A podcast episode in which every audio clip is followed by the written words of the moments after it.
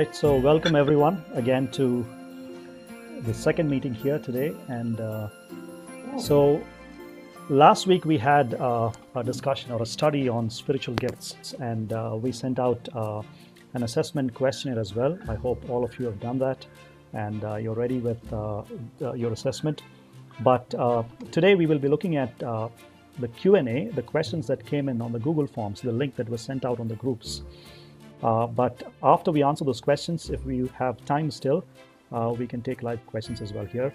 But uh, we will answer the questions one by one. I think I will, I will give my initial comments, and if the other elders want to chime in and give their comments as well, uh, uh, they will be doing it too. So I have pulled up the questions here on my screen. Um, okay, so here's the thing about the questions. There were three options given or three uh, three spaces given for questions. So if you put your question in the third space, uh, the order might be in random here. So I'm picking up questions as uh, as I have on the screen there. Okay. Um, so the first one I have here is, why do you say that some gifts stopped after first century? Does the Bible explicitly state this, or is it an interpretation? Also, that statement seems like we are putting God in a box and stating that uh, he cannot do miracles or he isn't capable of instant healing. If he is, then we cannot put the statement that these gifts stopped in the first century. Okay, uh, I think uh, there are several things that can be said about this, uh, but let me first address the first part of it. Does the Bible state this explicitly, or is it an interpretation? Um, one of the things that we need to understand in studying the Bible is that the Bible does not state everything explicitly. Okay, uh, I'll tell you a couple of things. This is what Muslims ask all the time. Where is it written in the Bible that Jesus said, I am God, those three words, explicitly? I am God, those three words. If Jesus didn't say that, he is not God, is what they say. But we can sit here for the next three to four hours and talk about the fact that Jesus is God from the Bible. Now, are the words explicit, I am God, from the lips of Jesus? No, Jesus never said that. And there was a reason for that. In the milieu in which he lived, he didn't say that. But he made a whole lot of other statements and he did a whole lot of other works that showed that he is God in the flesh, right? So the Bible does not make explicit statements about every single thing. But we have the Word of God in its entirety, and the Lord has given us minds to analyze the scriptures and to study scriptures from cover to cover and to bring out principles that are in keeping with the scripture and theology that is true to the scripture. And in that sense, we bring out a lot of principles and theology from scripture itself uh, that governs the way we live and that governs our churches as well. And so, uh, to answer the question, does the Bible say explicitly that, uh, for example, tongues will be gone or tongues will be seized? Well, there is one passage there in 1 Corinthians 13 that says tongues will be stilled, uh, but uh, it doesn't say when it will be stilled. But we do have an argument from the scriptures again, uh, the theology of it, to say that uh, it would have been perhaps stilled in the first century AD. But to talk about, uh, but to talk about the sign gifts and our claim from the Bible that uh, it did stop right in the first century. Uh, I want to club all of these and put them as miracles or miraculous gifts. Okay? Uh, and I want to define what a miracle is. Uh, a miracle is any supernatural event which has no human explanation. Or a miracle is a supernatural event which suspends natural laws. For example, the law of gravity and things like that. And we need to understand this about miracles. Uh, most biblical miracles happened in uh, relatively small, brief periods, which are three in biblical history. You're talking about the time of Moses and uh, Joshua, and then you're talking about the ministries of Elijah and Elisha, and then the third period is the time of Christ and the apostles.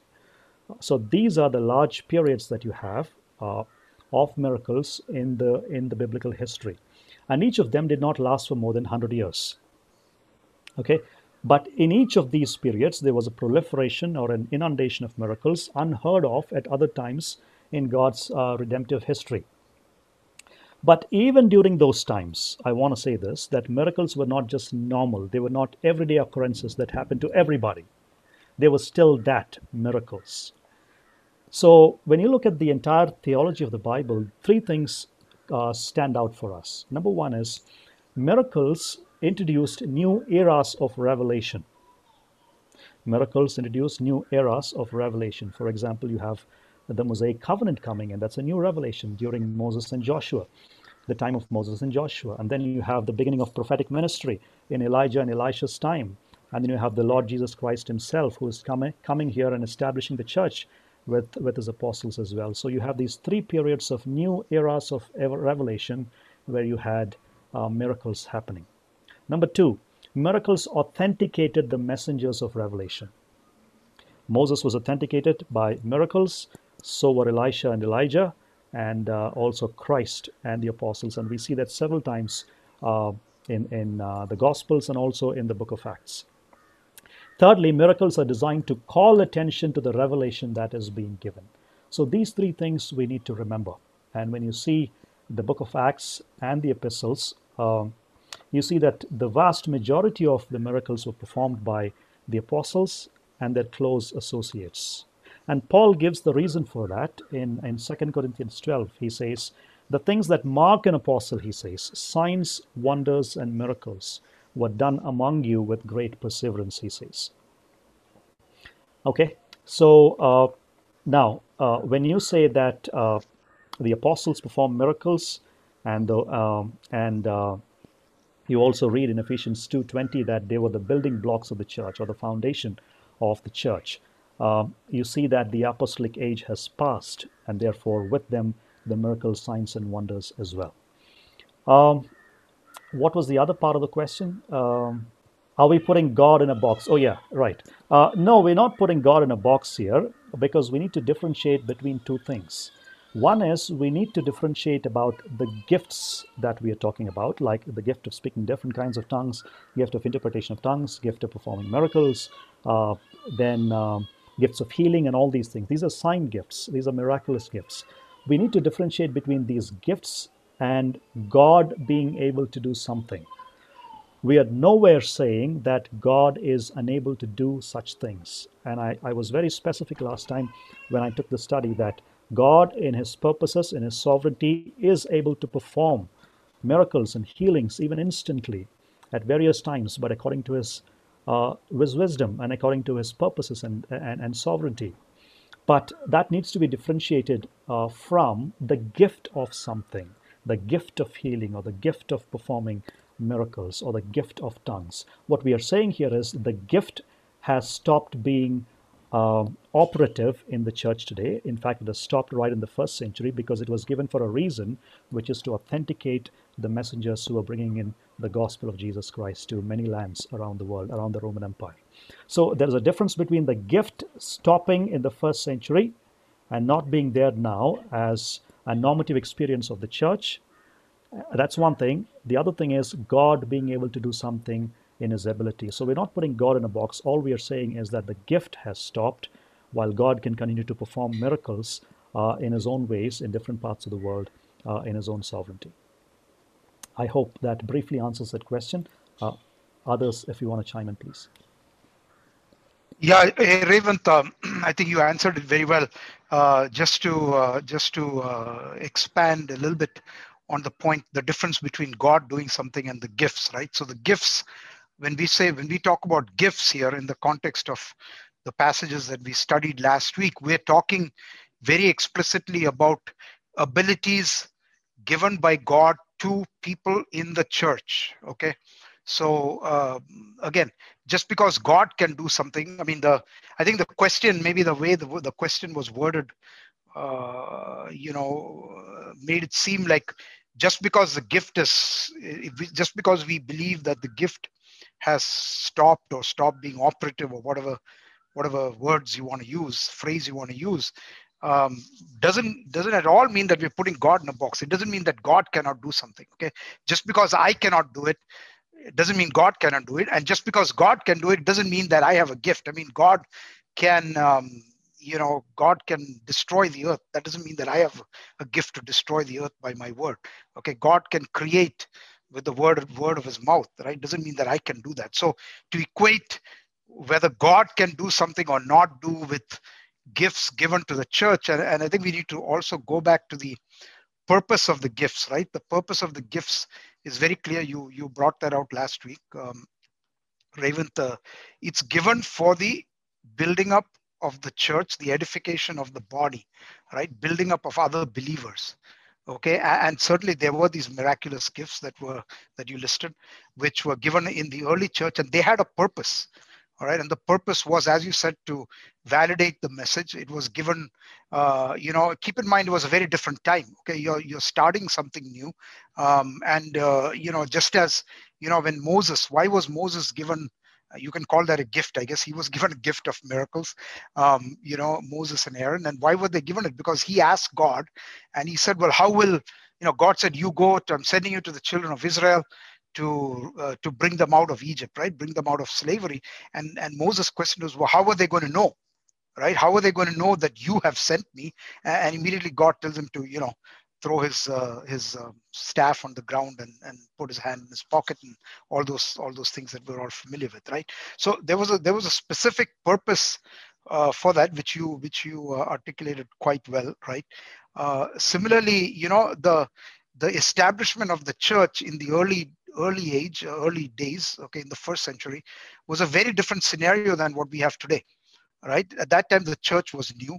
We didn't have the entire word of god yet revealed okay? It was a period of of of intense revelation uh, you know of the of the word of god right? All they had was the jewish scriptures um, and uh, and so it was a different time and clearly god used those miracles to validate the message and and then um, you know when you look at you know do you really need those miracles today do you need people like do i need to be able to do a miracle to validate the the message. I don't need to. I mean, uh, you know, the greatest miracle there is is is a is a saved soul. Okay, a soul that has been redeemed uh, from their sins by by trusting in the Lord Jesus Christ. You've got you've got the church. You've got the people. You've got changed lives. You've got uh, the Word of God. All of these things that are are more than sufficient to validate the message. And then when we look at history, uh, it's important to realize that you know uh, there there was this period of miracles, as you said, Revant, in the first century. And then when we look at, at history or church history, any history for that matter, we don't see these kind of things until, okay, uh, we don't see tongues, we don't see any of these things until, uh, you know, the 20th century, okay? And it was sort of revived by the, you know, by the um, the Azusa Street. That's that's where this whole thing started, and all the the charismatic movement uh, and things like that. And then it became sort of a new thing. And in fact, even many of them, uh, you know, equate that to, and they they try to justify it with some doctrines like the latter rain and the second blessing and all these kind of things, which we don't want to get into all that. Uh, but uh, but really, it's something that that even history shows that it sort of diminished. Okay? It sort of diminished and then some people have started to bring it back up uh, you know into these so so just to be clear we are not in any way saying god cannot do it. God does it today. He may do it in different circumstances. We're just saying this is not the norm and he certainly we do not believe that that any one person has been given that gift to you know to raise people from the dead or to command people. Certainly we can pray. We can pray for healing right uh, we are called to do that and god may uh, in his will do that. Now, to say then say that that's because I have the gift of healing uh, is two different things, right? God, uh, you know, God uh, healing somebody miraculously versus you know saying that that's because I have a gift uh, are two entirely different things. So I think it's it's important for us to make make that distinction when we look at it, right? You know, anybody else? Charlie, Pradeep, any of the other elders want to add? Uh, just just one, uh, yeah. I mean, I, I, mean, to your point that uh, we find this diminishing uh, over a period. Uh, I was just uh, suddenly thinking. We know that when when Peter was in jail, he was redeemed from the jail. The angel was sent to him. Later, we mm-hmm. find Paul and Silas. They came out of the yep. jail. But that very same Paul, we know, was later in jail, and history tells us that he was executed in jail. At that time, you know, these these miracles possibly were were were on their way down. So just another example I just wanted to add. Yeah, that's right. That's right, Charlie. Absolutely. Because even Paul, towards the end of his epistles, he looks at uh, Timothy and says, Drink a little wine for your stomach because you have stomach trouble. You know, he probably had GERD. Uh, I, I, don't know, but uh, but Paul says, you know, drink a little wine. He didn't he didn't perform a miracle there. You know, um, so uh, yeah, there are several things like that that you see that towards the end of the New Testament, you see those miracles dwindling and you see them almost. Yeah, and Revant, I, will just I'll just emphasize a point. I sort of made it, but maybe I need to emphasize it some more. Okay, the we, we need to go back, and this will maybe come up in the answers to other questions, and say, ask ourselves, okay, the gifts as a whole, okay, as as I, as I said, as you said, were given for the edification of the church. Okay, right, the body uh, to grow the body, right. Uh, you know, do we really need these gifts? I mean, are they? How critical are they to? And in fact go back to read First Corinthians 14, okay? And Paul is very clear there, and there he's talking primarily about tongues, not so much about healings and all these other things. And he's he's very clear that whatever it is they were doing, okay, there's a lot of controversy over what the tongues that they were they were practicing in Corinth was. Was it was it the languages or was it something gibberish? Uh, you know, as I like to call it, uh, uh, you know, that uh, that people uh, use these days, uh, you know, private prayer language, whatever. There's all kinds of terminology around it. Whatever it was, Paul was sort of telling them, guys, cut it out. Okay, he was saying this is not what is going to edify the church. Okay, this is given, some of the stuff is given actually as a sign to unbelievers. Why do he says, you know, you are believers, you don't need a sign okay you are already saved you need to focus on what he says prophecy and and teaching right which which edifies which builds you up right the purpose of these gifts is to build up the individuals in the church all of us right? And and what does that happen? Does that happen by by esoteric actions like speaking in tongues or, or gibberish or whatever it is you know praying in some private language that nobody understands? Uh, is that building is you doing that building me up? Uh, not really because i don't have a clue what you're saying right? Um, so, so we just need to put this in the context of what is the purpose of gifts. It's not gifts are not there for me to feel good or anybody to feel good. Gifts are not there to elevate me over anybody else. And what has happened with some of these miraculous gifts, it's become like a test of your holiness. Okay, uh, why don't you have the gift? Or why don't you speak in some weird language, right?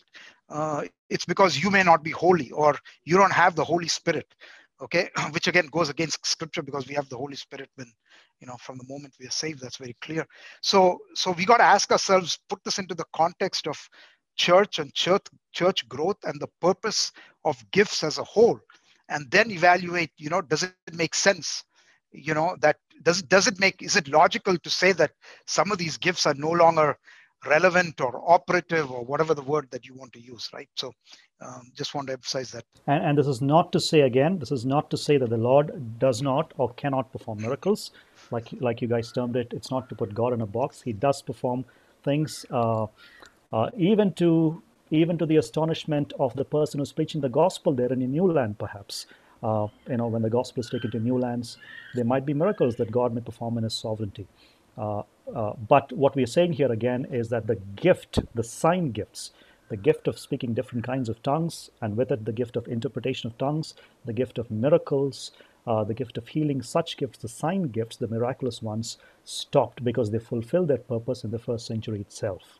Um, any any follow up questions on this, or anything from the other elders, please?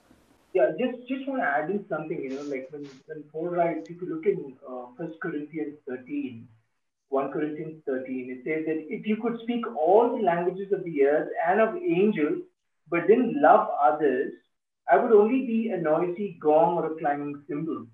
And, um, you know, just to look at what Paul is saying is that, you know, your love should be not, I think both you and Joshua brought that up, and Joshua brought that, is that a love should not be for the gift that he's given to us, or what the gift that God, the Spirit of the Lord has equipped us, what it could do to us but it's actually the love of the church. You know, if we can have these gifts, I'm just saying, you know, sometimes you know you hear when you know what I'm praying for this gift, I'm praying for this gift, right? Um, there is there's teaching also that way that comes up. But if we do not love the church, uh, then it's just noise. It's just noise. And if you look at um, uh, First Corinthians 14 also for you know for all of the ones who are listening, it says let love be your highest goal. It's not the pursuit of these gifts, you know. Um, so just want to encourage is that, you know, to, you know, just following up on a question for all of us is do we love the church with whatever gift he's given to us?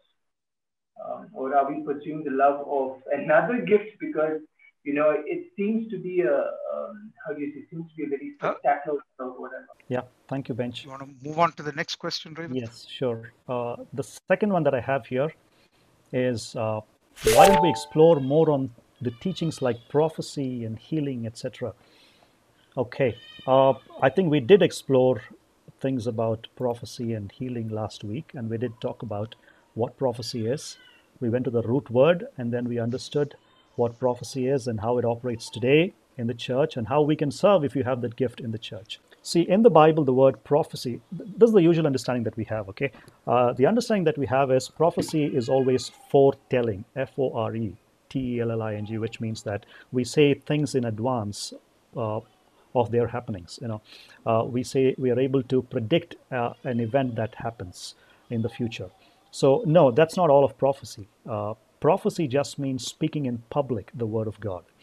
Um, or forthtelling, and forthtelling is part of the forthtelling as well.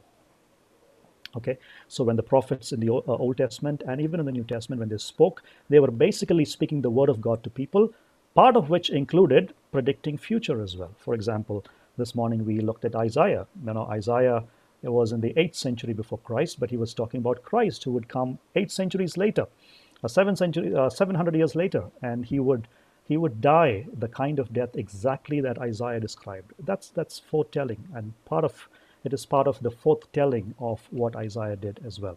Now, uh, the moment we say that, uh, when you come to the New Testament, especially in the first century times, uh, they didn't have the Word of God written down. They didn't have the canon. In fact, it was not closed. We know what a canon is, right? Canon is the authoritative list of books that we have right now in our hands. They are 66, not one more, not one less. Uh, so that's the canon. Uh, the canon is closed right in the first century with the dying of the last apostle, who was John the Apostle, who leaned on the bosom of Jesus. Now, before that, the canon was open. People were still writing books uh, of the New Testament. And so at that time, the, the apostles, the prophets, they received direct revelation from God. And they spoke the word of God to people. Okay. Now, uh, Paul says this in uh, 1 Thessalonians 2. He says, uh, I'm so glad that when I came to you and spoke to you, you did not take it as the word of men, but for what it really is, the word of God. Okay, so Paul was speaking the inerrant word of God to the Thessalonians, and he also wrote two letters to the Thessalonians, which is the inerrant word of God to them. Okay, so uh, the prophets and the apostles they received revelation and they gave the word of God to them. But the apostles and the prophets also did something else. It's not merely revelation that they received, which they gave to people. They also went to the Old Testament scriptures and they explained that to people. For example, Paul, in every city that he would go to, he would go to a synagogue first, and then he would go to the Old Testament scriptures and he would prove that Jesus is the Christ. Right? What is he doing? He is prophesying there, but he is reiterating what has been already given by God. That is not a new revelation. So prophecy includes two things revelation, new revelation from God, and reiteration of what God has already revealed. Two things. But the new revelation from God has stopped with the closing of the canon, right? That's the first century.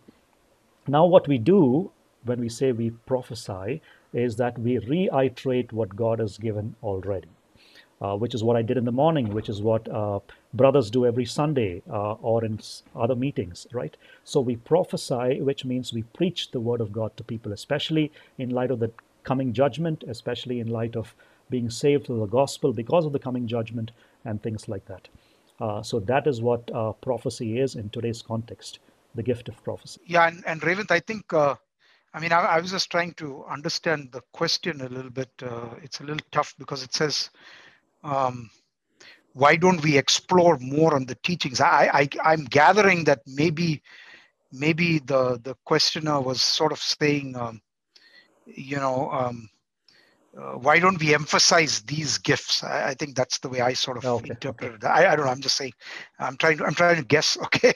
Um, and and I think it just goes back to the I think the answer to the previous question said it. You know, we we want to focus on gifts that we believe are um, you know that are uh, that are still very active right? That god intends to be used in the church. And and ultimately it's the purpose of the gifts okay? The gifts are to edify the church right? And and um, you know to focus on things like you explained prophecy but to focus on things like healing and all that you know um, uh, you know that does not edify the edify in the sense of helping you and me as individuals grow uh, spiritually and become more like the lord jesus christ.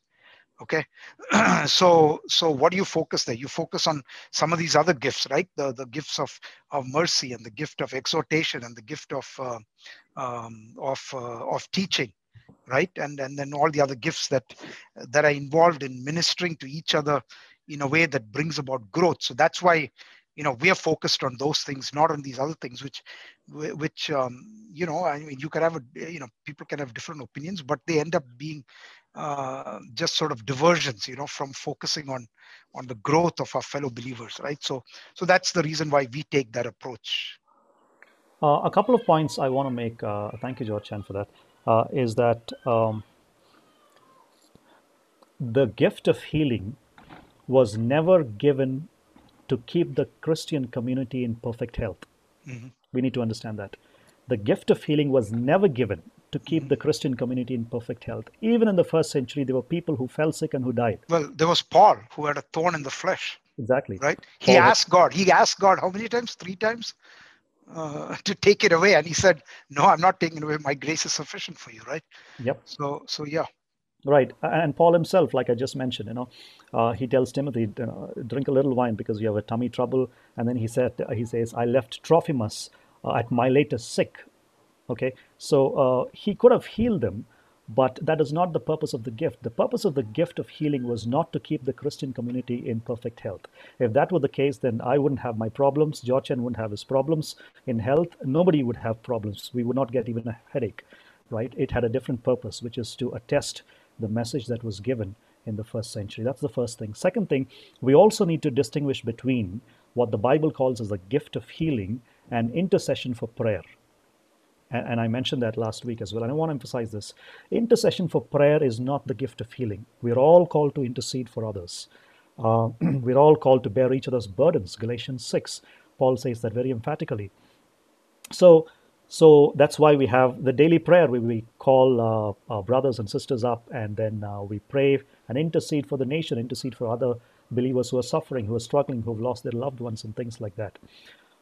Now, the gift of healing is a miraculous, instantaneous healing at the command of the person who has the gift. Uh, and usually it's irreversible. And that's what you see throughout the New Testament. For example, Paul's handkerchief was taken and laid on people and they would be healed. Peter's shadow fell on people and they would be healed. That is the gift of healing. Miraculous, but there was a reason for that. But intercession for healing is uh, I do that all the time, you do that all the time. When I'm sick, you pray for me, and the Lord, in His mercy, in His own time, might choose to heal me. And we still praise God for that because every healing comes from the Lord ultimately, right? Uh, so today, God can heal through various means, and ultimately, healing comes from Him. He's the source of all healing. He's a Jehovah Rapha. So healing might come through surgeries, healing might come through medicines, physiotherapy, and things like that, and in His own purposes through a miracle as well. But that is not the gift of healing. Do you want to go to the next one, or is anybody want to add to that? Well, yeah, one thing about this uh, uh, the purpose of the prophecy the prophet um, in the new testament is almost like a forthteller and i think that's very important so you will see this kind of preaching coming where when somebody with that kind of a bent right when they speak you get sin convictions and that's the forthteller uh, and there is a temperament that needs to happen in this process but uh, it is this this foretelling is where we all have a wrong idea. And I think whenever we want to look at some of these, you look at the root. Who were the prophets in the Old Testament? These guys were actually telling truth and revealing sin to the point that all of these guys had to stone these guys. So it's very uncomfortable. It's not future telling was so incidental. It's like God's communication to say, if you don't repent of your sin, hey, this is going to be the consequence. That's why we see the exiles and all of that happening. So I think we got to remember if you don't understand the purpose of it, we might just really get confused. So it's always foretelling. So whenever you think about prophecy, the four for us in the New Testament comes to forth telling and not future telling. Yeah, just wanted to add that. Yep, good point. I wanted to affirm what Jochen said uh, earlier about uh, the gift of, I'm sorry, the uh, the gift of salvation being the greatest miracle in this age. Uh, and I'll take this illustration. I, I got this from uh, John Stott in one of his books. He says this. He says, take 10 people. 10 people, five people who've got the greatest uh, and, and, the worst diseases, you know, perhaps cancers and AIDS, and, and, and some of them perhaps are going to die because of that. And then he says, on the other hand, you take five people who have the greatest sins, adulterers, murderers, uh, all those people. Now he says this he says, if these five people sincerely pray for healing, how many of them would be healed? We don't know. Maybe all five of them. But the Lord, in His purposes, can have all five of them die as well with their diseases. On the other hand, John Stott reminds us and says, But if these five worst sinners pray for salvation, how many of them will get salvation? All five of them for sure. Nobody will doubt that. The point is, in this age, uh, like Jochen mentioned, the greatest miracle is the miracle of new birth. And the Lord is willing to give to anybody who repents of his sin and trusts in Jesus Christ. In light of what you said about prophecy, does it overlap with teaching? Uh, yes, there is certainly an overlap, uh, but there is a distinction as well that the New Testament makes. Teaching is more of going into studying and laboring at your table, uh, researching, analyzing, and being patient with people in helping them understand that as well. So you repeat stuff and you ask them, do you, do you understand it? And you go back and repeat stuff and things like that. that that's more of teaching. Uh, the, the preacher is more of a forthteller. He's a proclaimer of God's word. Uh, he, that's, that's what prophecy is. Uh, usually, uh, prophecy has edification, exhortation, and comfort to the church it, they bring, and a conviction of sin and things like that. Yeah, yes. I, I, think I, I, think in general uh, it is true that several of these gifts will overlap right there's not clear lines so so prophecy teaching exhortation right all of them require knowledge of the word of god they require study of the word of god. It's the differences in terms of how it plays out right when you when you exercise it. So i, I would just say that uh, we shouldn't get too caught up in in trying to make fine distinctions okay? So so in other words it's not that important to to know if i'm if i'm say one on one having a conversation with you know i don't need to with somebody here i don't need to sit here and say oh okay well, am i am i being a prophet? Or am i prophesying? Am i teaching? Am i exhorting? Uh, it doesn't matter okay? I'm i'm imparting the word of god uh, and you know whether it's this or that or the other it doesn't really matter that much right? What matters is you know am i building up uh, the other brother or sister right? So uh, so I don't think we should get too caught up in these. Sometimes we get too. I mean, we're all we're all uh, you know intellectual beings, and uh, and we tend to want to get to these academic, uh, very fine distinctions and want to define everything so cleanly. I, I would discourage that uh, line of thinking, and uh, you know just except that there are overlaps and at the end of the day it doesn't matter i mean nobody's going to sit there and say well did you use the gift of prophecy there or did you use exhortation or did you use teaching or was it was it mercy was it you know whatever right? In fact when you minister to somebody you might be using all of these things. I mean when i'm dealing with somebody um, i mean as as elders we've had to deal with people say who fell into some sin. Okay and i can tell you in the space of a one or two or three hour conversation we would have exercised uh, teaching we would have exercised exhortation we would have exercised mercy uh, because you know it requires a lot of mercy okay to show empathy to to understand where that person is coming from um, you know and maybe a few other gifts as well right? Uh, hospitality i mean we invited them to our home and uh, you know showed them hospitality even as we were trying to um, you know trying to um, give them tough tough words from the word of god um, you know which is teaching which is exhortation. So all of these things sort of come together. So so we need to really avoid the temptation of trying to get too caught up in making these distinctions somebody's asking uh, uh, is singing hindi songs recording it and sharing a spiritual gift uh, that's that's interesting. There's a combination there, but but uh, I, I, guess there can be a gift in there. I mean, uh, at least I, I, don't know. I'll answer it, and then you know others can can jump in. Um, you know, it, it's that it's it's why you're sharing. Okay, so so you know perhaps there there is that gift of evangelism, right, where you have this this desire within you to to share and a willingness to to share the gospel with somebody, whether it's through a Hindi song or through a message or through a tract or whatever. The, the medium doesn't matter. So the Hindi song itself and the recording is a medium, right? Perhaps the gift. I'm just uh, just trying to use this to show how you know you uh, there, there's talents, there's mediums, there's gifts, right? The gift would be your willingness to to go out and and, and share it with somebody, right? Uh, I, I just wanted to, yeah, I completely agree with George Chen. Uh, we don't have anything called gift of singing in, in the Bible, for sure, but there is a talent. Uh, some people have this inborn talent of uh, singing right from birth. You know, from when they are able to sing, they can sing very well. And others pick up on the way as well. You know, they, they train their vocal cords, they train their voices, and they pick up singing as well. So either way, it is a talent, uh, whether it's uh, given by with birth or it is acquired later on in life. But uh, the talent can be used uh, along with your gifts, or your gift can, or your talent can be a medium through which the gifts are used. For example, if you have the gift of showing mercy uh, and the gift of faith, uh, you can sing for people to show them mercy. Uh, you can sing for people to come to the faith in Lord Jesus Christ, the gift of evangelism, and things like that. So the gifts can be used in conjunction with a talent uh, to the glory of God, certainly. Yeah, I uh, just wanted to uh, pick up two things there. One thing is what uh, I think George said. We do not emphasize one gift of the over the other. All these gifts are coming in unison to minister to um, the people of God. So that's that's number one, right? And um, it's very important that God will use our talents and our gifts together for the proclamation of the gospel to um, to really uh, feed uh, us in, in terms of where we are in our lives in the spiritual journey. And so this is important to differentiate. There's a difference between talent and a gift. A talent is what is given to you when you are born.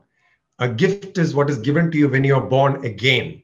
Okay, there are two distinct uh, differences there. God will use it. So I think I love uh, that question. The question is amazing because you might have a talent of singing, but you have now shared that because you probably might have a gift of evangelism where you want to proclaim Jesus. So God uses all of this in unison, not in isolation. And whenever we emphasize one gift over the other, we are also proclaiming weaknesses. Every gift has a weakness also, and that's something maybe maybe in our um, discussions next week we can probably talk about that.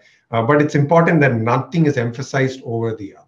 Yeah, just an add-on So, in line with what Liju said, I have a question, so I'll answer that here. Says, Hey Raven, how should we interpret or what do we do about the command in 1 Corinthians 12:31 to earnestly desire the higher gifts? Okay, okay, yes, Paul says earnestly desire the higher gifts. Okay, but what does he say right in the next sentence? He says, I have a more excellent way. I will show you a more excellent way.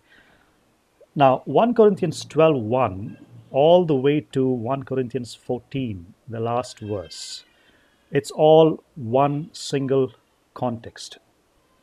Paul is giving one single argument. I'll talk about that. He in 1 Corinthians 12, he talk, he talked about the gifts of the Spirit and he mentioned so many of them. Um, and then in 1 Corinthians 14, he talks about, in one sense, the supremacy of the uh, gift of prophecy over the gift of tongues especially when they are not interpreted in the church. What the Corinthians were doing there, we can't be absolutely sure about this, but what the Corinthians were doing there is that they were misusing and even abusing the gift of tongues and elevating it and running after those flashy gifts like tongues that, that you know you, you could speak. But Paul is coming and saying that number one, tongues are a sign for unbelievers, not for believers. Number two, uh, prophecy brings Prophecy, on the other hand, is for believers and it brings edification, exhortation, and comfort to men. He also says, uh, You know, I'm glad that I speak in tongues more than all of you, but uh, I would rather speak five intelligible words than 10,000 words in a tongue. Why? Because the moment I come and speak in a foreign language, I become a foreigner to you. You won't understand what I'm talking about unless you know the language yourself, right? So, for all these reasons, for the very reason that the gift of prophecy can edify the church and build up the body of Christ, while tongues, especially when they are uninterpreted, they don't build up the body of Christ. Paul is calling, in that sense, prophecy as a greater gift. Okay? Now, the argument started in 1 Corinthians 12 and it continues in 1 Corinthians 14, but then he sandwiches uh, between them a chapter on love, 1 Corinthians 13. Benji mentioned that. And then he goes on to say, um, even if I speak with the tongues of men and of angels, but have not love, I become like a gong and a clanging cymbal, right? So when you actually look at it, the greatest gift is love, which is what will build up the church. And that's why Paul, in the last sentence, uh, last verse of 1 Corinthians 13, he goes on to say, Now these three remain faith, hope, and love, but the greatest of these is not even hope, not even faith, but love. Uh, so, in that sense, in the context, the greatest thing is love. But the greater gift in that entire context of 1 Corinthians 12 to 14 is that in the context of the church in Corinth, there, prophesy, prophecy, the gift of prophecy was being downplayed, and the gift of speaking different kinds of tongues without interpretation was being elevated. Paul is saying, desire the gifts that are greater, which which is prophecy, which will build the body of Christ. That is the context in which it is being said. It does not mean that one gift in essence is greater than another gift. Why is evangelism considered a spiritual gift, or is it, if it is our responsibility to share and make disciples? Are we not often sidelining our responsibilities, giving the excuses? Maybe we don't have the gift of evangelism or share the gospel. So that's a very good question. I think Revant, uh, if I remember right, you did uh, you did uh, touch on this. So maybe you can just repeat and emphasize a little bit right. on the gift versus the responsibility. And Quinn is absolutely right. It is all of our responsibility, right, to to share the gospel. But uh, but what is the gift, and how does that differ from the common responsibility that all of us have? Right. Uh, great question. Great question. I think uh, this is uh, you've thought through it well, and you've asked this question, and I see a concern there as well in the question. So really appreciate the question. So. Uh, so, Kev, uh, the thing here is most of the gifts are responsibilities given to the body of Christ. Each one is asked to do it. For example, all of us are called to teach, whether you have the gift of teaching or not. I'll tell you what, in the context of the family, the husband is called to teach, whether he has a gift of teaching or not. He's supposed to teach his wife, his kids, and disciple them. Older women are supposed to teach younger women. You know, there you don't need to specially have the gift of teaching, right? Some of us take up Sunday schools. Not all of us have the gift of teaching. So all Christians that way are called to teach. All Christians that way are called to show mercy. All Christians that way are called to have faith. All Christians that way are called to give. All Christians that way are called to shepherd in some measure or the other. Okay? Uh, and in that sense, in the same way, all Christians are called to evangelize. It is our responsibility, and you're absolutely right. Matthew 28, 19 and 20. Go therefore and make disciples of all nations, baptizing them in the name of the Father, the Son, and the Holy Spirit. Right? Jesus gave us that commission that we call as a great commission. But there are some people who are specially enabled by the Spirit, empowered by the Spirit, to be able to do better than what an average Christian can do. And that can be honed, that can be bettered as well, because it is specially energized by the Spirit. And again, I want to say that uh, these are not things that we choose. I don't pick and choose what gifts I need to get, but it is the Spirit who gives us in His sovereignty, and we serve the body of Christ based on our gifts. So there is no boasting there. Yeah, I think uh, I think Raven last week you mentioned that you know some people have this this um, I'll call it a knack, or I guess it is a gift to, you know, as soon as they see somebody within within two minutes, they're able to strike up a conversation, share the gospel. I mean, I've known several people like that, and uh, and sometimes they can lead us on those efforts and take us along with them, and and and then we can fulfill our duty as well. But but you know, they have that sort of a special ability that God has to steer a conversation a certain way. Not everybody can do that, right? So that's the distinction uh, that. Uh, hope hope that answers your question. Um, so I've got another one. Uh, says uh, in um, AG circles. Uh, I guess we'll leave that out. We don't want to. We don't want to focus on any particular denomination or anything, but these are other circles as well. They use a verse to justify personal tongues not actual language. Yes. So there is there is in the modern day charismatic movement uh, this idea that that is propagated that the the tongues that they practice today, the so-called tongues, are not the gift of languages that we find in Acts, okay, uh, in the early chapters of Acts, but rather it's something that's a personal uh, language that others cannot understand, that only God understands, right? The thing that I refer to as, as gibberish. Maybe I apologize if anybody's offended by that term, but it's basically gibberish means it's not it's not intelligible okay it's not something that the average person it's not words that we know in in any particular language right uh, how do we counter that and and the questioner says they use first corinthians 13 1 and the language of angels so i think uh, uh, benji uh, uh, benji had uh, read this out. So so just to go back to that verse though i speak with the tongues of men and of angels but have not love i have become a sounding brass. Okay? Um, and then the question says uh, another one they use is god intercedes for us when we don't have words. They use this also to justify the tongues. I can't find the verse for the latter part of the justification is basically spirit groaning something on those lines. Got it romans it's, it's romans 8 uh, uh, romans chapter 8 exactly i'll just read that out it says likewise the spirit also helps us in our weakness for we do not know what we should pray for as we ought but the Spirit Himself makes intercession for us with groanings which cannot be uttered. Okay, um, and uh, so so I think uh, I'll I'll try to take a crack at answering that. Uh, see, this to me, both these passages are perfect examples of of why we need to look at context. Okay, we need to look at context. We need to look at writing style. We need to look at um, you know to to interpret scripture correctly. Okay, now what is Paul speaking here? You know, though I speak with the tongues of men and of angels. Okay, is Paul saying that he speaks with the tongues of men and of angels? You know, put it in context okay? He's saying he's he ends uh, chapter 12 with yet i show you a more excellent way. He's about to show them a more excellent way of love okay? And i think this statement very clearly in the context is, is a rhetorical question. It's like it's like um, let's say let's say somebody comes uh, a kid you know? Kid the mother asks the kid uh, uh, you know why did you why did you hit your brother? Okay?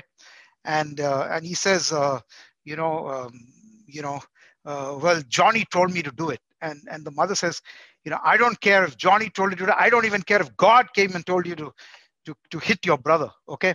Now, does that mean that God comes and does that? No, it's, it's a rhetorical statement. And Paul is trying to say, you know what? It doesn't matter. You know, if I talk like a man, if I talk even with the voice of God or the voice of, of an angel or the, the tongue of an angel, okay, if I do anything, okay it's not just about talking.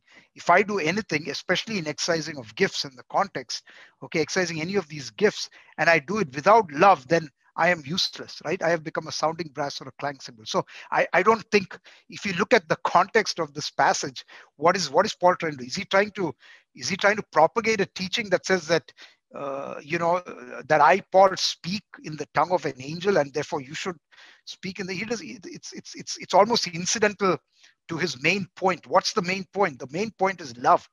The main point is when you exercise your gifts you need to do it in love right? There's nothing else in that passage about the tongues of angels or anything like that.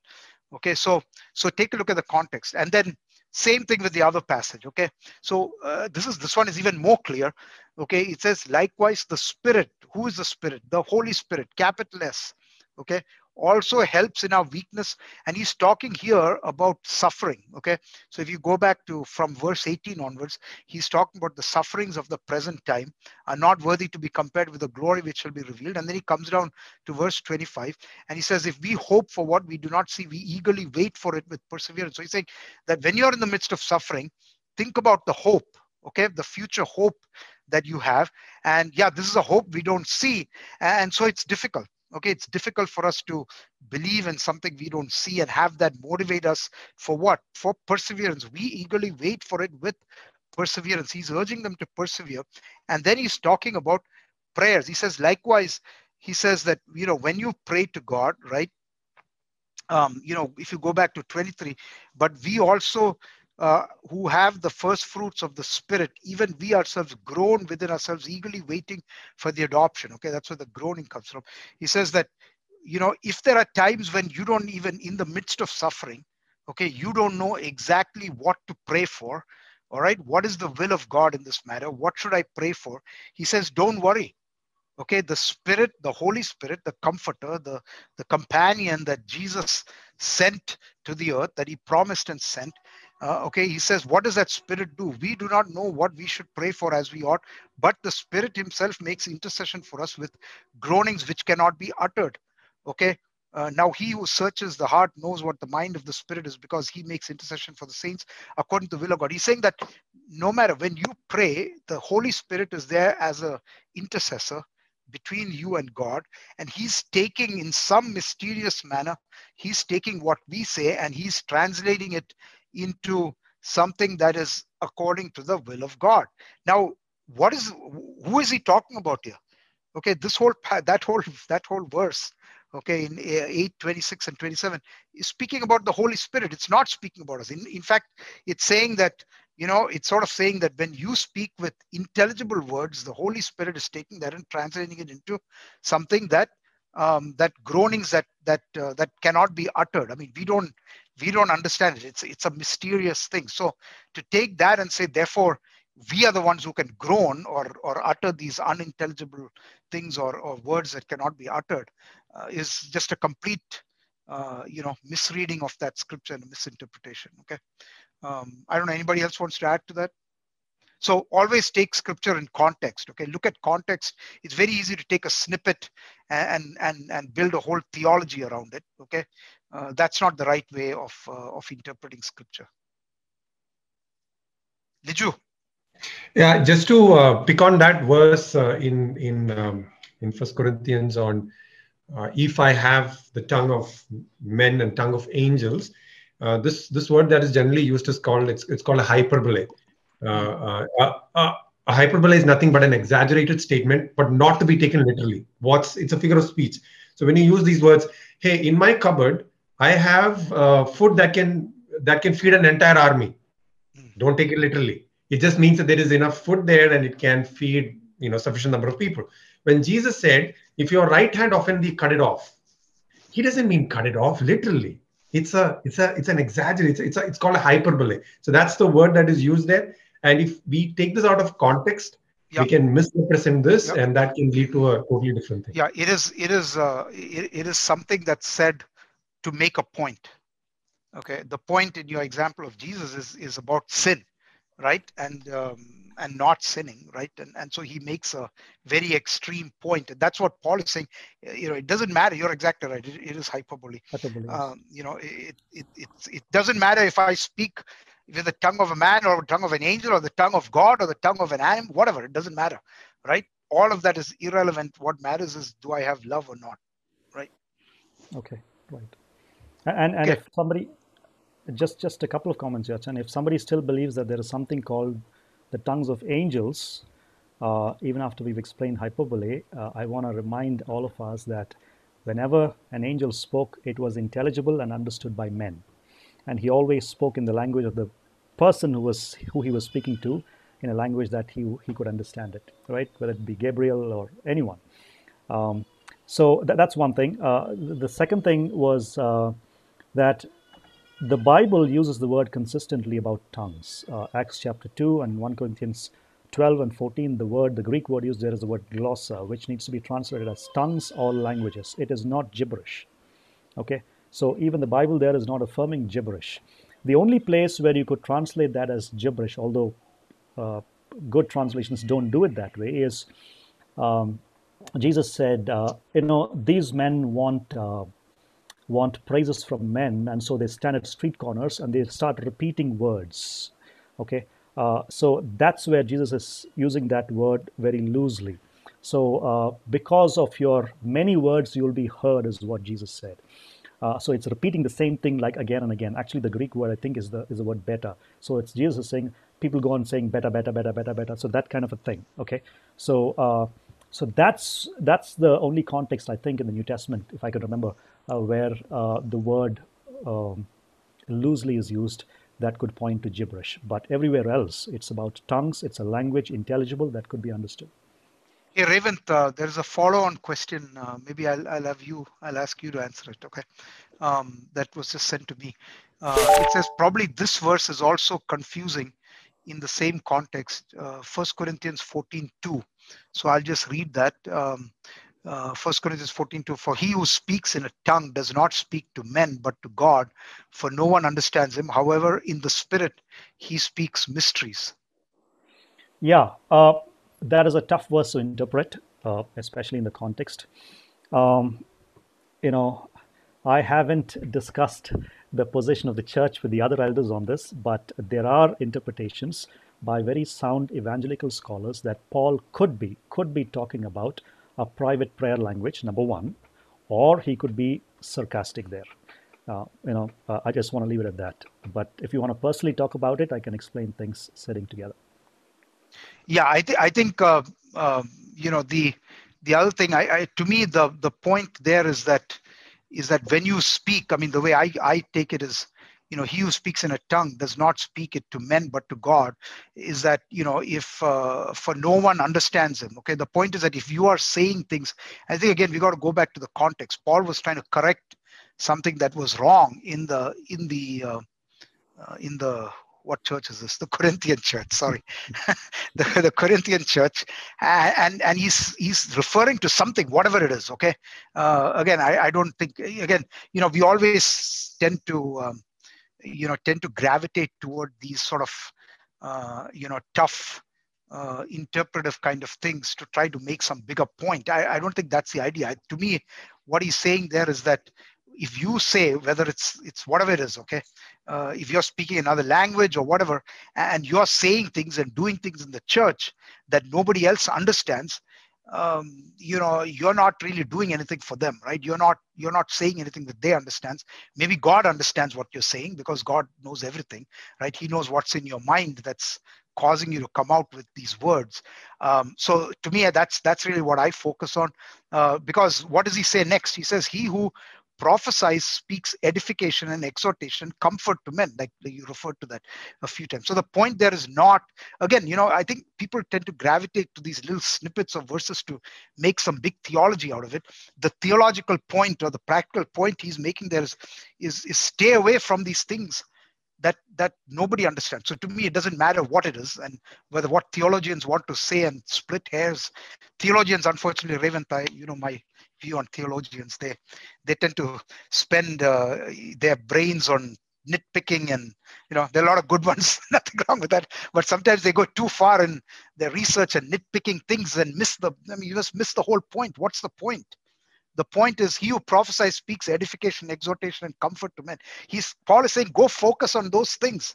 You know why do you want to say things that nobody around you understands? Why do i want to speak whether it's gibberish or private prayer language or or or greek or whatever other tongue that nobody else around me understands he's saying quit doing that guys. Okay? Focus on on on something that edifies that exhorts that comforts people. That's of that's of use. That's what the whole point of the gift is. So to me to focus on that verse um, two is to really you know get really off track okay in terms of what's the what's the message that paul is trying to convey there. Okay uh, don't I, I be a wanna... nitpicking theologian. You're saying to me george? No, no, no, no i just saying in general okay. Okay i know just all right. So I, I just wanted to say i just wanted to give a, a two minute brief on uh, our interpretation of epistles in general okay? Now here is what we need to understand about epistles. Paul or no epistle writer, especially Paul, did not have free time one particular morning, take up a pen and paper and start writing what he wanted to write. That's not how epistles were written. There was a problem in every church, either a doctrinal thing that needed to be corrected, or a practical problem, or some question they had. So there was an occasion that necessitated the writing of these epistles. Okay? So there was a problem, and the answer was given in the form of an epistle by Paul. We don't know what the problem is, we only have the answer with us. But based on the answer, we can perhaps reconstruct what the problem might have been, but we don't know exactly what it is. That's the problem that we have with most of the epistles, or in fact, all of the epistles. We don't know exactly what was happening in Corinth, whether they abused the Lord's Supper, uh, what was happening there, uh, you know, whether when um, the guy who was put out of church who had a wrong relationship with his stepmother, whether he was brought in or not, we don't know. We don't know exactly what happened about all these things. Same thing with 1 Corinthians 14 as well. Uh, we don't know what exactly happened in the church at Corinth, but we do have the answer that Paul wrote to the problem. Paul knew what the problem was. but we can perhaps, you know, uh, based on the answer, reconstruct what the problem is. So, in that sense, we wouldn't know exactly what the interpretation is, perhaps, of 1 Corinthians 14:2 on this side of glory. When we get there, I'm, I'm sure to go and ask Paul. I'm sure all of you would want to ask Paul. Paul, what did you Not, mean? not by that? really. I don't. I don't plan to ask because it's it's it's not a very relevant point. Right. You know, I, I, would rather focus on verse three than verse two. you know, you know, uh, Paul says, Paul says in Second Thessalonians two, you know, when he's talking about the eschatology and all of that, he says, "Didn't I, don't you remember I told you all these things when I was with you?" you know, yeah, yeah, so yeah. Okay. we don't have all the details. Yeah. Hey, Revant. Um, I, I don't know if you have any questions uh, or anybody, but I, I'm I'm just going to go back to the ones that were submitted. Right. So here's one that says, "How is it possible that so many spiritual people believe in gifts that have ceased?" Okay. I guess you, you want me to- I, I yeah, I mean you can answer that. I, I guess I could also turn the question around that how is it possible that that so many spiritual people do not believe in these gifts? So so uh, you know the general point is just because a lot of people uh, believe in something, it doesn't necessarily mean that that you know it's right the right or wrong of it, right? I mean you have to go back to scripture to to divine that. So anyway, you uh, maybe you can answer that quickly. No, I just want to say a, a general statement that uh, you know uh, majority works well in democracy, not in determining the truth, because often um, a minority will hold to the truth. Um, for example, in the first century, you know, on the day of Pentecost, only 120 people got received the Spirit, and only they were believers in the Lord Jesus Christ. They were heavily outnumbered by the other people groups, uh, but the 120 held to the truth, right? So uh, the number may not always be the determinant to know uh, what the truth is. Um, so And I guess I guess well-meaning people yes, can be misguided. Okay, they, they, it's not to say that they're not saved or they don't have uh, Christ in them. I, I mean, I, I like this example. Um, you know, when you look at the, uh, the the children of Israel, right, and and um, you know Moses sent twelve of them into the promised land. And by the way, these are not just like he just went and picked twelve random people, right? Uh, you know, he actually uh, it says that um, that they were. Um, um, you know they were heads of the children of israel okay these are like the leaders if you want to think of them as you know they're the elders of their day you know uh, he, he moses had appointed elders for each tribe okay elder like people. And all of them went there and uh, 10 of them just got it completely wrong. I mean they came back with a report that was completely misaligned with with uh, the message that god wanted them to come back with and only two did. So so again you know don't use numbers as the way to uh, you know to judge whether something is right or not. I think maybe uh, the another question we had uh, says i totally get the whole aspect of brethren teaching that says that it's ceased but a part of me feels like there is more to explore in it as well. Uh, is it an issue if we have different viewpoints on this? I, I assume this means tongues miracle gifts whatever right? All the, the the kind of things we've been talking about. I mean, again, uh, I mean, Revant was speaking about understanding the context from what he is uh, mentioned in the Word of God. So, from that, I think one thing is quite clear that in the Corinthian church, one of the problems was these people seem to have been showing off their gifts, Mhm. right? Uh, so, that seems to have been a problem in the church. So, people who had the gift of tongues, um, people who had the gift of tongues were kind of using it in a way that was not uh, being uh, being being of use to others in the church right because there was Yep. no need for them to use that gift of a foreign language within their church where they are speaking a particular language so hence uh, obviously they are uh, i mean paul is saying that you know uh, uh, th- does not speak to men but to god because he's communicating with god. He's Mhm. praying and say i'm sitting here today and speak uh, and, and praying in greek. None of you understand. I'm actually praying to god and it is and and you know in my spirit i'm uttering mysteries. So so that was so that was one point. Um so and then you know some of my friends have asked me the same uh, thing in verse 14 as well. For if i pray in a tongue my spirit prays and my mind is unfruitful Mhm. again it's the same thing right Yeah, if yeah, i it is. tongue again um, it is it is i'm communicating something to god yeah but my- charlie charlie yeah. just that when, the guy is speaking in tongues it's something he himself doesn't know he himself doesn't understand right yeah yeah yeah presumably it's it's it's a language that's that he doesn't know yeah i know even if even if i know even if i have the gift of a language like it was in those days now Yeah. we believe it's not there the problem i think was that people were using that to pray in the church and Yeah. they are they're, they're just showing off that they are having that gift but the Yeah. fact is we don't need to use it there that is not benefiting Yeah, the church no, I, you're That right. You're right. yeah yeah yeah so so just wanted to just wanted to make that point because i remember uh i mean as, as sometime back you know some of my friends who had such beliefs used to ask me and point point, point to these verses as well I just wanted to make a point on the other question, George Chan, um, um, and just add, uh, which was on um, spiritual people holding a different viewpoint, right? Mm, mm. And um, uh, just want to uh, use a verse from the Bible to validate uh, what you were mentioning, and you and Revant were mentioning, which is that we need to go back to the Word as the only source of truth, um, irrespective of who is interpreting what, whichever way, including us, right? Yeah. Um, so Acts chapter 17, uh, when Paul is uh, commending the Berean church, Berean, yeah. right? Yep. He's commending them for evaluating his very message and going back and seeing it against the standard of God's word. And he says, um, um, uh, and I mean, it, it's not him saying, but um uh, Luke is commenting on it and saying, uh, now the Bereans were of more noble character than the Thessalonians, for they received the message with eagerness and examined the scriptures every day to see if what Paul was saying was true, right? Um, and, and we would encourage everyone in CBF also to do the same, right? Uh, when anything is preached, even from this pulpit, uh, to actually go back to the Yep. Scripture and evaluate it because that's the only standard of truth. Amen. Okay, so uh, Revant, uh, you want to just address the last question? Is it Uh, I- i- is it the last part of the question, Yorchin? Is it issue if we have a different viewpoint? Is that the one? yeah, I, I guess I guess that's the that's the point. Yeah. Okay.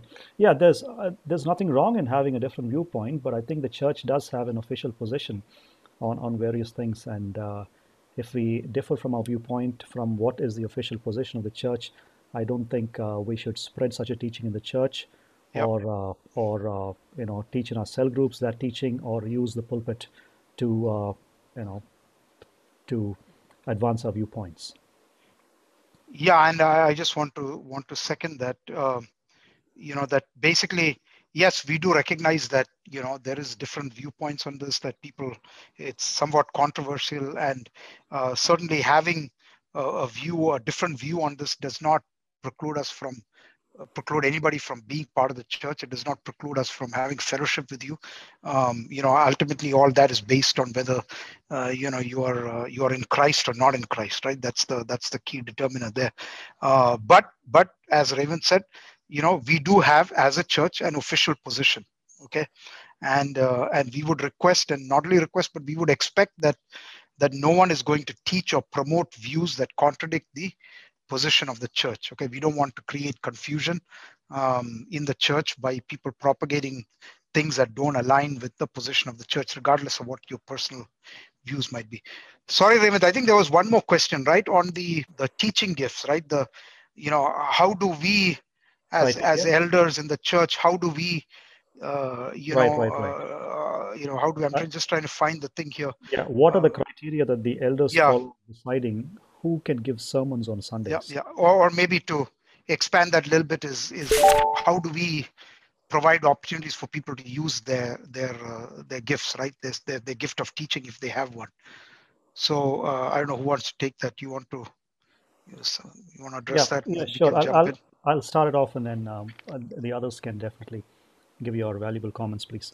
Uh, uh, there are three things that we look at uh, scripturally. Number one is that uh, the scripture is very clear that elders have to have an active role in feeding the flock, right? Uh, elders are called to feed the flock, to, to nourish the flock, and even to protect the flock with the right kind of teaching. So, um, and even um, you know, one of the qualifications is that the elder should be able to teach the right doctrine and also refute anything that is false as well.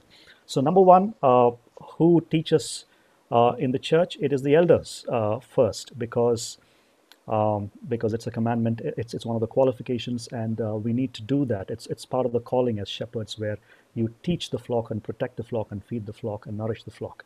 Number two, the elders also recognize other men um, who we think are gifted and who are able to teach. Uh, that's number one. or other men who in whom we think there's a nascent gift that we can develop by giving opportunities. Uh, it may not right away start with the pulpit because that's a, that's a larger setting. Uh, it could start with a cell group or, or a small college group and things like that where you start exercising the gift and you hone your gift. Each gift needs to be honed. You know, just because we have a gift, it doesn't mean we are perfect at it. We keep we keep honing it. We keep becoming better and better at it. If you have the gift of teaching, you should be a better teacher now than you were five years ago. Things like that because you exercise it and you hone it and make it better and better and better. Of course to the glory of god. So first thing elders. Second thing elders pick men based on their gifts. Uh, uh, uh, the third thing we also want to give opportunities to new people to see that to see if they have the gift. Uh, if somebody is interested in, in, teaching and wanting to teach then we do try them out uh, i use the words very carefully try them out. What i mean here is we want to see that uh, if they have a gift dormant in them that we can that we can bring out.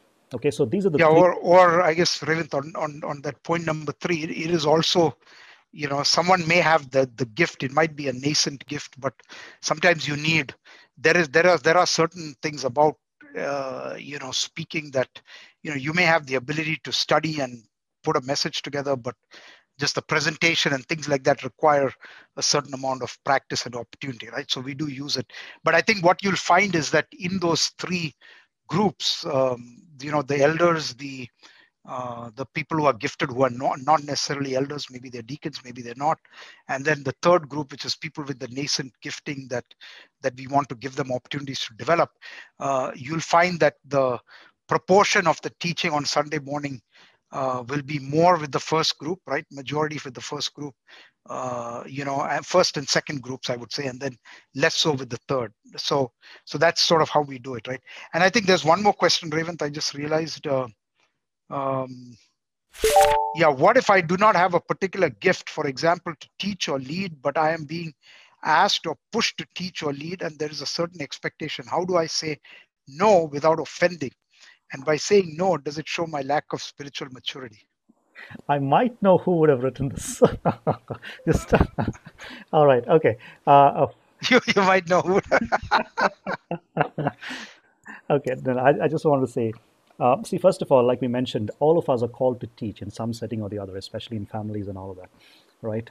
Um, so if, if somebody is asking you to teach, there might be a reason for that. So I think I would ask the person the question. Uh, if I were the person, I would ask myself the question what is stopping me from exploring that? Is it fear? Is it fear of crowds? Is it fear of standing up there? Is it fear of saying something wrong? Or any fear that is crippling me to do that? Or do I not have the gift? Now, you would 90 out of 100 times know if you have the gift, but by actually exercising it or by actually going and you know doing it. Uh, so given the opportunity, why didn't you why didn't you teach? Yeah. I, I think I would just add to that that when the elders, you know, we I I, I know that at least uh, you know I know the uh, the discussions we have before we ask somebody to teach, and it's uh, I mean I'm not aware of any situation where we felt we went and asked somebody who we felt absolutely had no gift. I mean, um, if if the elders, because keep in mind that God gives the elders discernment to recognize gifts also okay?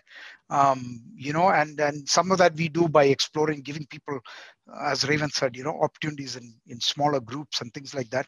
Uh, we look at uh, the impact that people have when they do that on others right? What's what's the feedback from others saying you know i'm blessed by this brothers or sisters teaching right? Um, and uh, so I, I, would say that you know as as an individual if an elder comes to you and says brother, I think you've got a gift and you need to use it for the edification of the church. Uh, you should take that seriously. Okay. It's not just anybody coming out on a whim saying, you know what, uh, you should enforcing anybody.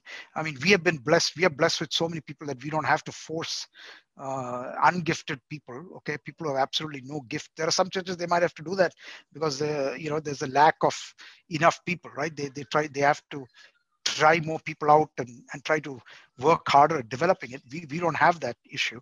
And so when we come and ask you if this brother is somebody that really feels like uh, that the elders are asking him when he doesn't have a gift, I would encourage you to come and have a discussion and let's let's talk about why do because I'm more than more than I'm I'm more than certain that uh, uh, you know that this is a case where where we the elders believe the person has a gift and for some reason that person maybe it's because of fear or whatever that you said doesn't think so. So there's a little misalignment in terms of our view. So let's discuss that misalignment and uh, you know and, and and also it comes down to you know when you exercise the gift okay um, you know god has not given us a spirit of fear okay?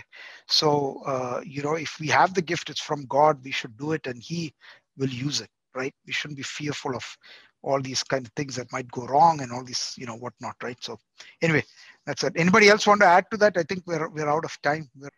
i think it's also good to check our motive you know?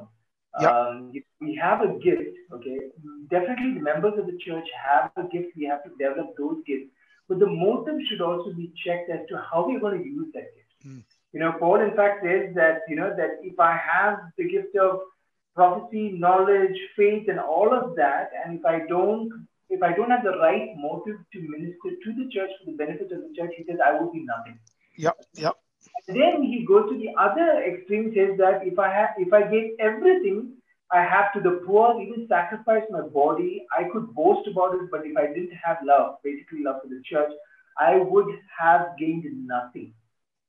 So I think it's good that uh, you know that all of our dear ones are gifted. You know, just check the motives. Like sometimes there's a desire to teach. You know, to teach. Sometimes there's a desire to teach very quickly. Sometimes there's a desire to get into various forms of ministry very quickly. But if our motive is wrong, Paul says, you know, I have not gained anything for the church. I've not gained anything for myself. So I think it's good to just see our heart and see, you know, what are the motives of the agendas of our heart. You know, we could have a gift, let's develop it, but if it is for the church, I think it's a great place that the elders would encourage the person to use it.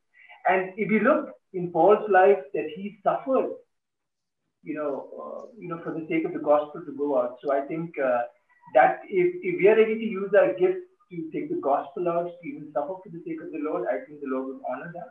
But just look at our motives also, and that will yep. give us a good intention also. Yeah. Okay, good.